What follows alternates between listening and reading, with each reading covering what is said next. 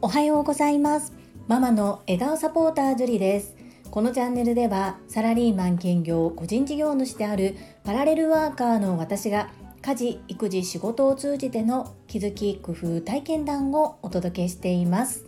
さて皆様いかがお過ごしでしょうか？少し驚いているのが昨日のお片付けの配信に対しての反応が意外といろんな反響があったっていうことです。今日もお片付けに対する考え方についてお話をしていきたいと思います。最後までお付き合いよろしくお願いいたします。皆様お家にハサミは何個ありますか？今の時代の流れとしてミニマリストがいいというような風潮がありますがこのミニマリストの方でも割と数多めに持っているのがハサミなんです。意外じゃないですか。玄関でこう荷物をほどく荷ほどく時に宅急便などが届いた時に使うように玄関に置いておく。そして洗濯機の近くでほとんどの洗剤が詰め替え用であったとしても手でちぎれるような仕様となっておりますがたまに硬くて取れない時がありますよね。そういった時用に洗濯機のところまたは郵便物などを開封するリビングの一角そしてお子様がいる場合さらにお子様の勉強机などを準備されている場合はそういった勉強机のところに置くなどなどハサミは割と数を持っている方が多いです。なぜかというと使う場所にある方が取りに行く手間がないからですね。整理収納アドバイザーの中でミニマリストの方もいらっしゃいますし物が多めの方もいらっしゃいます。ミニマリストの方は靴下は2足でいいとか1週間分のお洋服があればそれ以外はいらないとかいろんな考え方があります。そしてお洋服が大好きな方は1部屋分お洋服を置くために好きなものを置きたいために他のものを手放す。そんな方もいらっしゃいます。要するに物が少ないからいい物が多いからダメではなくその人にとっての幸せとは何か。その人にとってハッピーな状況を作るためにお片付けをする。そんな考え方です。皆様はご自身がハッピーになれるようなお部屋作りできていますか？好きでもない。特に使うわけでもない。でももらったからということで手放せないものそんなものに囲まれていないでしょうか。それに囲まれて暮らすことがご自身の幸せであればそれでいいのですが本来はこうしたいというのがあるのであればそれをゴールとして設定することでお片付けがスムーズにいきます。私は好きなものに囲まれて暮らしたいという気持ちがあります。今は子供たちもまだ小さいので願わない部分があるんですがそれを夢見ているからこそ少しずつお片付けが進んだそんな経緯があります。皆様にとって理想の住まい理想の空間ってどんな状況でしょうか？今すぐ答えが見つからなくてもいいんですが何事もそうですがゴールを決めるとそこに行くのが早くなります。是非どうしたらいいかわからないどのように手をつけていいかわからないと迷ってしまっている方は今一度ご自身と向き合ってどんな生活がしたいのかどんな暮らしがしたいのか自分自身と向き合う時間を作ってみるといいかもしれませんね。昨日の配信の少し補足のような放送となりましたが皆様の参考になれば幸いです。最後までお付き合いくださりありがとうございました。それでは本日もいただいたコメントを読ませていただきます。第453回初体験 Amazon Audible を使ってみましたコメント返信にお寄せいただいたコメントですともちんさんから泉さんの子育てについてのお話に対してお返事をいただいております読み上げは大丈夫ですとありますが読ませていただきます泉さん。樹里さんがおっしゃったように泉さんもたくさん苦しい思いをされてきたんですね。だからこそ優しく懐が深いお人柄なんですね。明るく元気な人ほど心に深い悲しみや辛い経験をしていることが多いと思います。朝目を覚ましてくれたこと作ったご飯を食べてくれたことただいまって帰ってきてくれたこと毎日一つ一つがありがとうって思います子育てで関われる時間は限られているので私もどんと受け止め笑顔で毎日美味しいご飯を作り続けたいと思います。泉さんありがとうございます。ともちんさんコメントありがとうございます。素敵な心がけですね。どんな小さな事柄でも当たり前のことはない。朝目を覚ましてくれたこと、作ったご飯を食べてくれたこと、ただいまって帰ってきてくれたこと、本当に無事に帰ってきてくれてありがとうですよね。そしてこのようにドンと構えて受け止められない精神状態になることもあるかと思いますそんな時はどうか自分を責めずにともちんさんが心を開いてお話しできる方または私や泉さんにお話しいただいて苦しい思いを吐き出してまた元気に前を向いて頑張ってほしいなそんな風に思います。ともちんさんコメントありがとうございます。続きまして第456回整理収納お片付けと断捨離の違いはコメント返信にお寄せいただいたコメントです。英語学習者と世界をつなぐキューピット英会話講師高橋明さんからです。樹里さんおはようございます。断捨離とお片付けの違い。お片付けは自分の価値観を見つめるサポートであって優しいなって思いました。ハート。そして欧州和法のチームに入れていただきありがとうございます。ハバネロ。興味がありますが大量のハンカチティッシュを用意しないと涙と汗が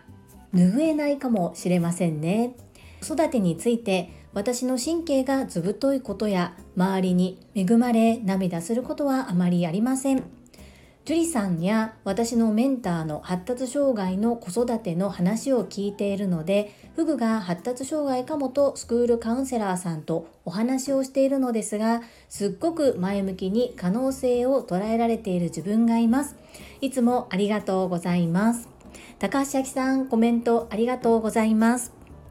そうですね。断捨離より、まあ、お片付けの方がどちらかといえば心と向き合っているのかなというふうに思います。そしてお片付けの考え方でも私たちのようなサポーターがいらない方概念だけを理解して自分でできる方もいらっしゃるので私たちはその道に迷っている方そして伴走してもらう方がうまく進む方そんな方の手助けができればいいなというふうに思っております欧州和法チーム楽しみですよね。どのように進めていくのかまたご連絡させていただきますね。そして高橋明さん子育てについてお母さんが元気で泣かずに入れるっていうのは本当に最高のことだと思います。周りに恵まれていてっていうのも高橋明さんの人徳だと思います。そしてご自身で神経がずぶといというふうにおっしゃっておられますがドーンと構えていられるっていうのは素敵なことだと思います。すぐに泣いてしまう私よりもとってもかっこいいと思います。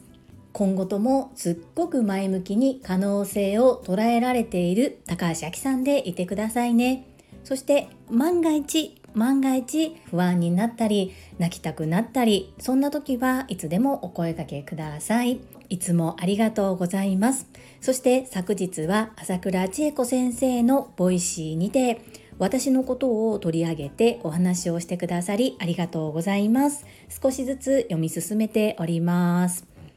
続きまして、かおりさんからです。樹里さんおはようございます。お片付けのお話、とても勉強になりました。ありがとうございます。仕組み作り一旦出して仕分ける1箇所ずつやってみようと思います欧州和法練習会私も参加したいです。楽しみです。いつもいつもたくさんの学びをありがとうございます。かおりさんコメントありがとうございます。お片付けのお話参考になったみたいでとっても嬉しいです。はい、欧州和法の方は福田秀夫さんと連絡を取り合って詳細をまたご連絡させていただきますね。楽しみにお待ちください。こちらの方こそいつもコメントありがとうございます。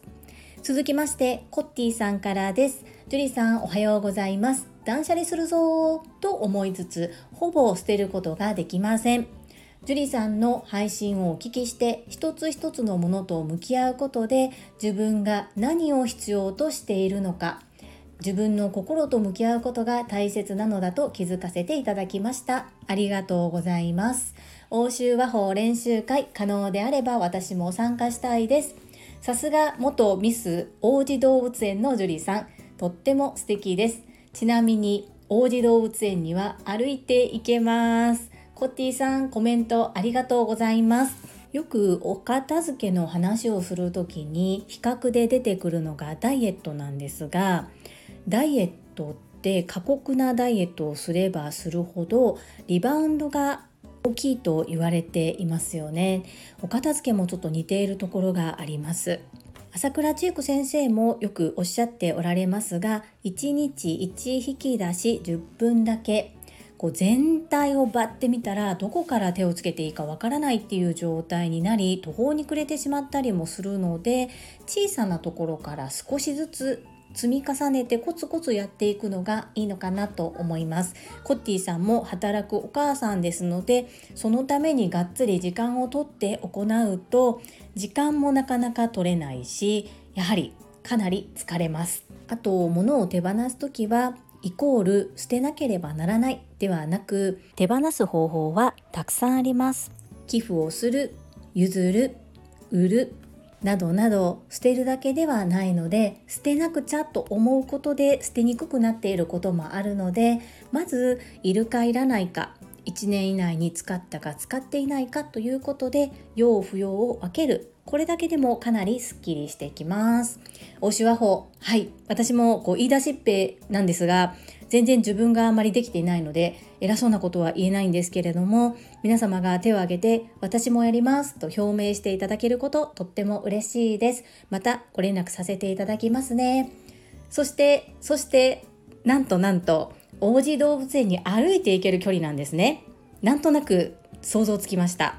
これはですねコッティさんかなり近いですねもしかしたら阪急電車の中ですれ違ってる可能性もありですねこんなに近くにコッティさんがいらっしゃると知ることができてなんだかとっても嬉しいです。きっと近い将来すぐに会えそうな気がします。コメントありがとうございます。続きましてレイコさんからです。ジュリさんおはようございます。ジュリさんのお片付け系の配信。本当にお役立ちありがたいです。年末に大慌てで一気に片付けるなんて無理無理です。いるかいらないかの分別にかなり時間がかかる。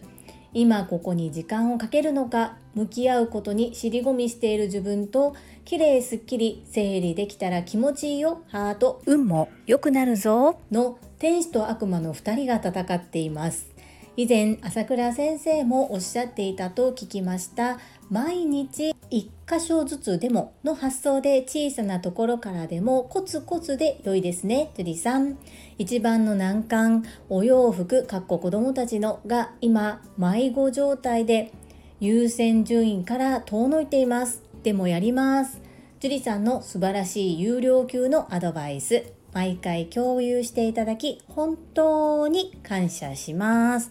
れいこさんコメントありがとうございます。お忙しい中、たくさんの学びを掛け持ちでされているれいこさん。やはり働きながら学びもしながら子育てをしながらどうしてもお片付けは後回しになりがちですよね。これ実はお子様たちを巻き込んでやるのがとても効果的だったりします。そうですそうです。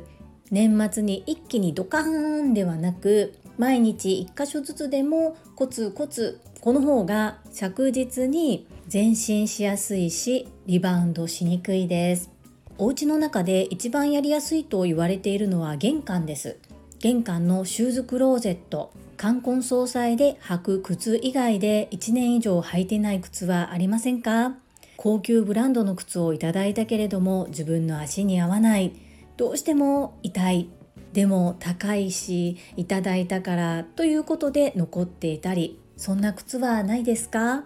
お洋服がもうどうしていいかわからないというふうになってしまっているのであれば一旦お洋服を整理するのは止めておいて他から着手するっていうのも方法です。どうしても家の中に入ってくるものの方が多いんですよね。出ていくよりも。チラシ1枚鉛筆1本それでも毎日毎日入ってくると365個以上入ってくることになります。最近私は試供品をほとんど断ることが多いです。なぜならいただいても使わないからです。使わないということは家の中に物がたまるからです。使ってみたい試供品以外は受け取らないです。粗品もそうですね。いろいろと購入するとプレゼントでついてくるものがあったりしますが断ることが多くなりました。それも使い道がないからです。もしくは私はいらないけれどももらっておいてそれらを貯めて海外に支援物資として送ったりもします。参考になれば幸いです。続きまして西村和美さんからです。樹里さんおはようございます。いつも学びとなる配信ありがとうございました。欧州和法私全く練習できておらず焦っております。実践行動あるのみですね。樹里さん、子育てのこと配信くださり、私も背中押された気がしました。朝から元気になりました。ハート。西村和美さん、コメントありがとうございます。西村和美さんも、ではぜひ、都合合えば、欧州和法一緒にやってみませんか？私もできてないんです。できていないからこそ、みんなでやろう。そんな回にしたいと思っています。そして、アーカイブ視聴されましたか？勉強会参加されなかった方もアーカイブが残っているのであの練習会のアーカイブもとても学びになりますよ。子育てのこと私はこれからも特に発達障害グレーゾーンの次男について定期的に発信をしてまいります。またお付き合いいただけると嬉しいです。西村克美さんコメントありがとうございます。続きまして福田秀夫さんからです。会員番号17福田秀夫です。以前生理と整頓の違いをお聞きしてから意識するようになりました。まずは生理から。1要不要に分ける。2不要は即捨てるではなく捨てるものと保管するものに分ける。3保管する場合は保管場所と方法を考える。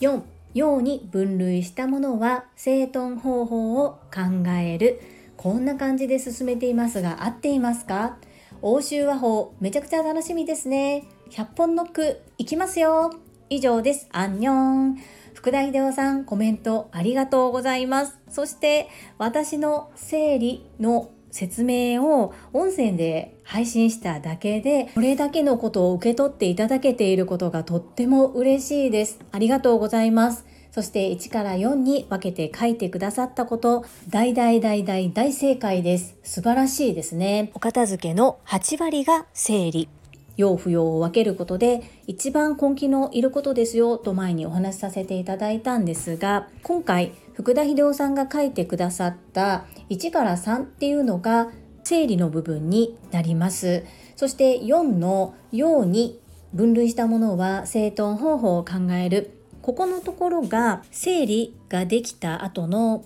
そうですね書いてくださっているように整頓の部分になっていくんですけれども整頓する時に似たようなものをグルーピングしたり収納する時にそのもののマックスを考えた上で8割収納ができる収納品を選んだりラベリングですね定時管理を行ったりっていうことが入っていきます。お伝えしたいことが伝わっていることが分かりとっても嬉しいです。福田秀夫さんありがとうございます。そして欧州和法めちゃくちゃ楽しみです。そして反響がすごいです。100本ノック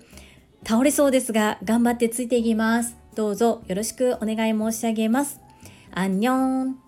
続きまして、ほめほめドッグトレーナーゆかさんからです。ジュリさんいつも素敵な配信をありがとうございます。欧州和法について石まみさんからコメントをお聞きして、なんだか勝手にほっとしてしまいました。ホスピタリティ精神にあふれるホテルヒューマンのマミさんでもついクッション言葉を忘れてしまい後で反省されることがあるのですね私だけではないんだと励まされると同時にマミさんのプロ意識が高いからこそ素敵なコメントに尊敬ですそして福田秀夫さんの欧州和法勉強会の開催ありがとうございます申し込みたいです TSL 熟成のために率先して企画してくださる樹里さんはもはや女神様です。いつも本当にありがとうございます。ゆかさんコメントありがとうございます。そうですよね。この私もマミさんとてもホスピタリティがあふれる素敵な方なのにご自身の失敗例も惜しみなく教えてくださるっていうのを本当にすごいなというふうに私も感じております。そして欧州和法勉強会こう皆様にとても喜んでいただいて私はとっても嬉しいです福田秀夫さんからの温かい申し出を素直に私は受け止めましたがこのご恩は私が欧州和法を習得して使うことで恩返しをしていきたいと思っております。お母さん、ぜひご参加ください。また、詳細ご連絡させていただきます。よろしくお願いいたします。続きまして、高尾さんからです。ブリスト会員21番高尾です。以前にも樹里さんに無理に捨てなくて大丈夫ですよとアドバイスをいただいたことを思い出しました。今日の話を聞いてやっぱり私には断捨離よりお片付けの方が向いてるかもなぁと思いました邪気だらけの我が家をお正月までにはお片付け頑張ります。高尾さんコメントありがとうございます。そうです。無理に捨てることないんです。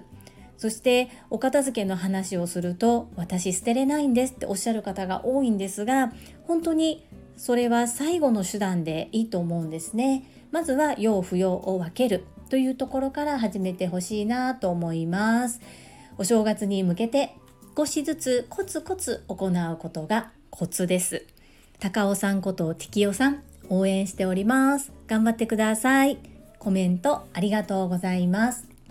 続きまして泉さんからです。樹里さん、今回のお話、この季節にタイムリーでありがたいです。私は断捨離案なので感謝して捨てるは得意なんですが収納が見えるところはガラーンとしてますがサラブレッド大型なので見えないところはカオスです今日から大掃除スタートカーテンを洗いましたお料理もお掃除も子育てもお仕事もコンプリートされてるってすごいです樹里さん3人いる説、そろそろ白状してください。笑い。泉さん、コメントありがとうございます。泉さんは断捨離派なんですね。こう、お話聞いてると面白いですね。お片付け派と断捨離派といらっしゃる。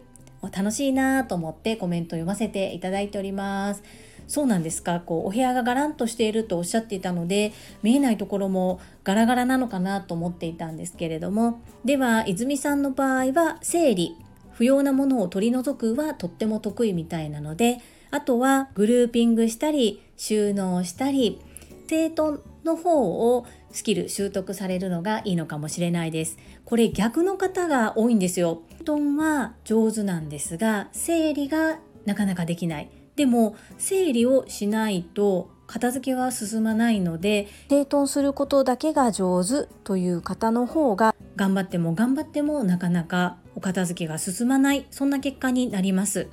お料理ももう買いご飯の時もあります。不思議なんですが買ってきたご飯はどんなに綺麗に盛ってもすぐ子供たちにバレてしまいますが買うこともありますし掃除やお片付けが完璧にできないこともありますよ。ですが元の位置に戻しやすい仕組み作りは行っておりますので散らかっても割と元に戻りやすいです。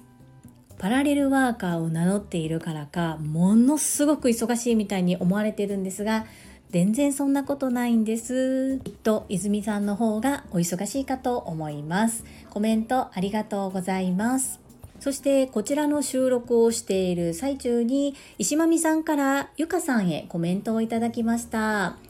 ゆかさんへコメントありがとうございます。すごいのは樹里さんですよ。私のやからコメントをきちんと拾ってくださり自分の体験談を持って私をなだめてくれました。ゆかさん、樹里さんに並んで一緒に欧州和法を頑張っていきましょうね。石まみさんコメントありがとうございます。石まみさんは毎日鴨頭嘉人さんの Voicy にコメントをされ朝倉千恵子先生の Voicy にコメントをされそして同期並びに TSL 塾生の方で知りうる限りスタンド FM を配信されている方のところに必ずコメントを残してくださるという本当にすごい方です。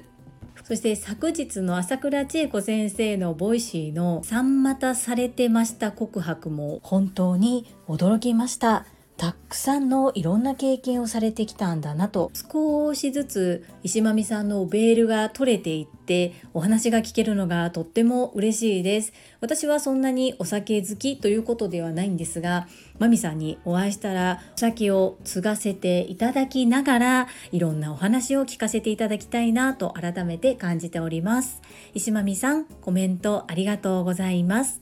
続きまして石間美さんからです。樹里さんこんばんは。石まみです。わーい。福田秀夫さんのレッスン受けれるんですね。はい。ぜひ参加させていただきたくお願い申し上げます。今日の樹里さんのコメント返信を聞いて樹里さんはやっぱり人間できてるなぁと思いました。樹里さんの放送を聞きだんだんムカついてきたのは私。私が樹里さんであればメールを見るや否や市内を持ってその人のところに向かっています。まさにブル中の登場。それぐらい怒ってましたが樹里さんの鏡の法則の話を聞き市内を下ろしました。石間美さんコメントありがとうございます。そして私がもやもやイライラしてしまったことを共感いただけたことがとっても嬉しいです。正直なんでなんなんでこのメールなんて心の中で叫んでました。ですが今私は TSL トップセールスレディ育成塾の塾生でございます。そして1年以上朝倉千恵子先生の Voicy のリスナーとして毎日毎日プラスの言葉を聞きそして毎日聞いた言葉を自分の中で〇〇したいと思いますではなく〇〇しますと自分の気持ちとは裏腹に断言してやりますします叶えますというふうに言ってきた人です。このモヤモヤイライラを愚痴ったところで状況は何にも変わらない。だからこそこれを自分の糧に生かさないともったいないなというふうにもちろんモヤモヤイライラしたままですが思考は常にどうすればということで自分の糧にしたんねんっていう感じで消化しました私は石間美さんのおかげで言葉に出すことができたことでこのイライラモヤモヤが少し軽減されたと思っています。なので本当にそういう機会を与えてくださった石間美さんにとっても感謝しております。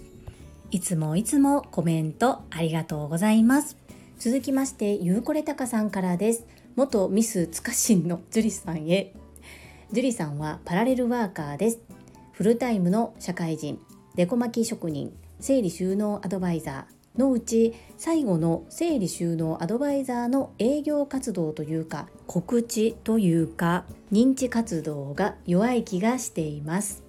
皆さんのコメントの反応を見てるとめちゃめちゃ需要があると思うので Voicyの名前を整理収納アドバイザーの樹里にしてみたらどない？ Voicyの緒方社長の新刊が発売されたことに感謝して、ゆうこれたかさん、コメントありがとうございます。もっとミス難しいね。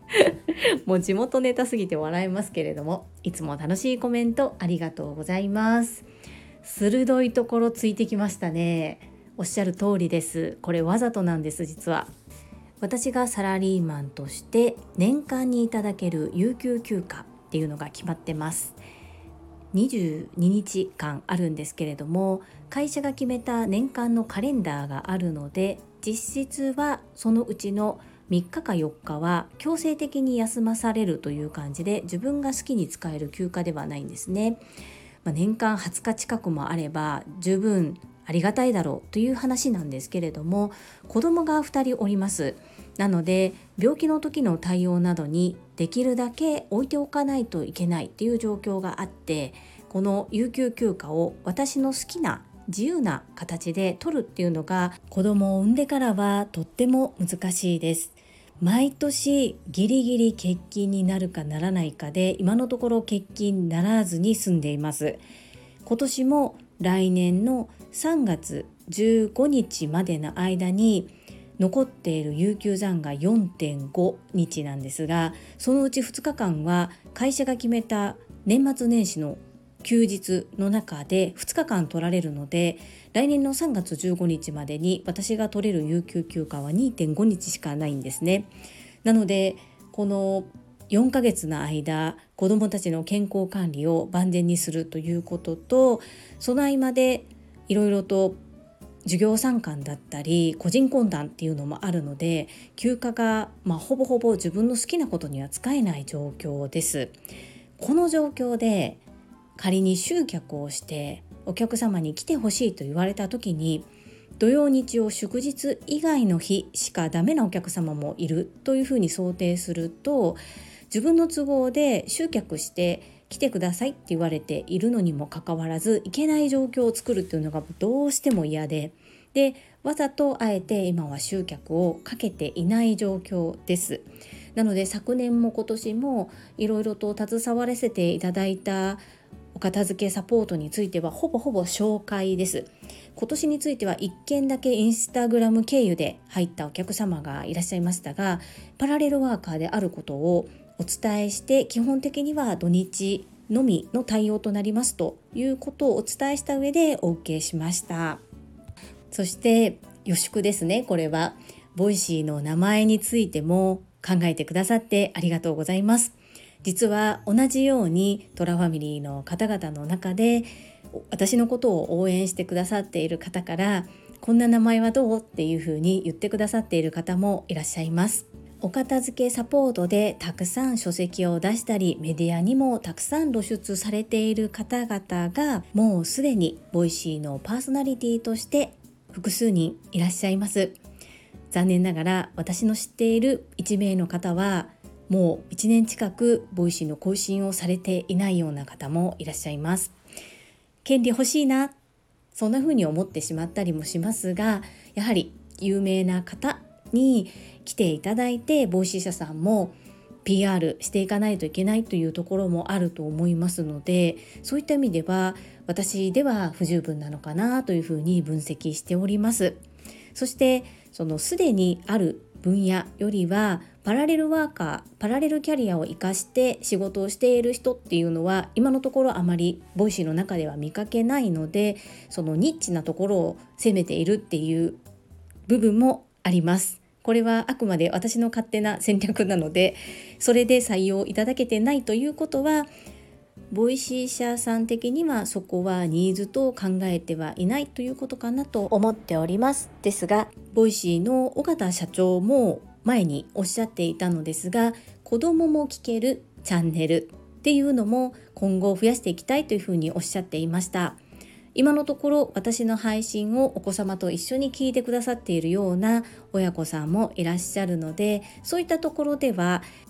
少しは対象に上がってくるのかなというふうに思いますがまだまだ人気も認知も低い私ですのでやはり自分のことを知ってもらうっていうことをコツコツと続けていくことが今私にできる唯一のことかなというふうに捉えております。ゆうこれたかさんいつもありがとうございます。尾形社長の新刊読まなければですよね。日野武さんも Facebook の中で樹里さんこれ読まなければということでご紹介してくださっていました Amazon Audible にはなかったのでこれは書籍として購入して文字で読むしかないのかなというふうに考えておりますゆうこれたかさんいつもコメントありがとうございます皆様本日もたくさんのいいねやコメントをいただきまして本当にありがとうございますとっても励みになっておりますし、ものすごく嬉しいです。心より感謝申し上げます。最後に一つお知らせをさせてください。タレントのエンタメ忍者みやゆうさんの公式 YouTube チャンネルにて私の主催するお料理教室チェリービーンズキッチンのオンラインレッスンの模様が公開されております動画は約10分程度で事業紹介自己紹介もご覧いただける内容となっております。概要欄にリンクを貼らせていただきますのでぜひご覧くださいませ。それではまた明日お会いしましょう。素敵な一日をお過ごしください。ママの笑顔サポータージョリでした。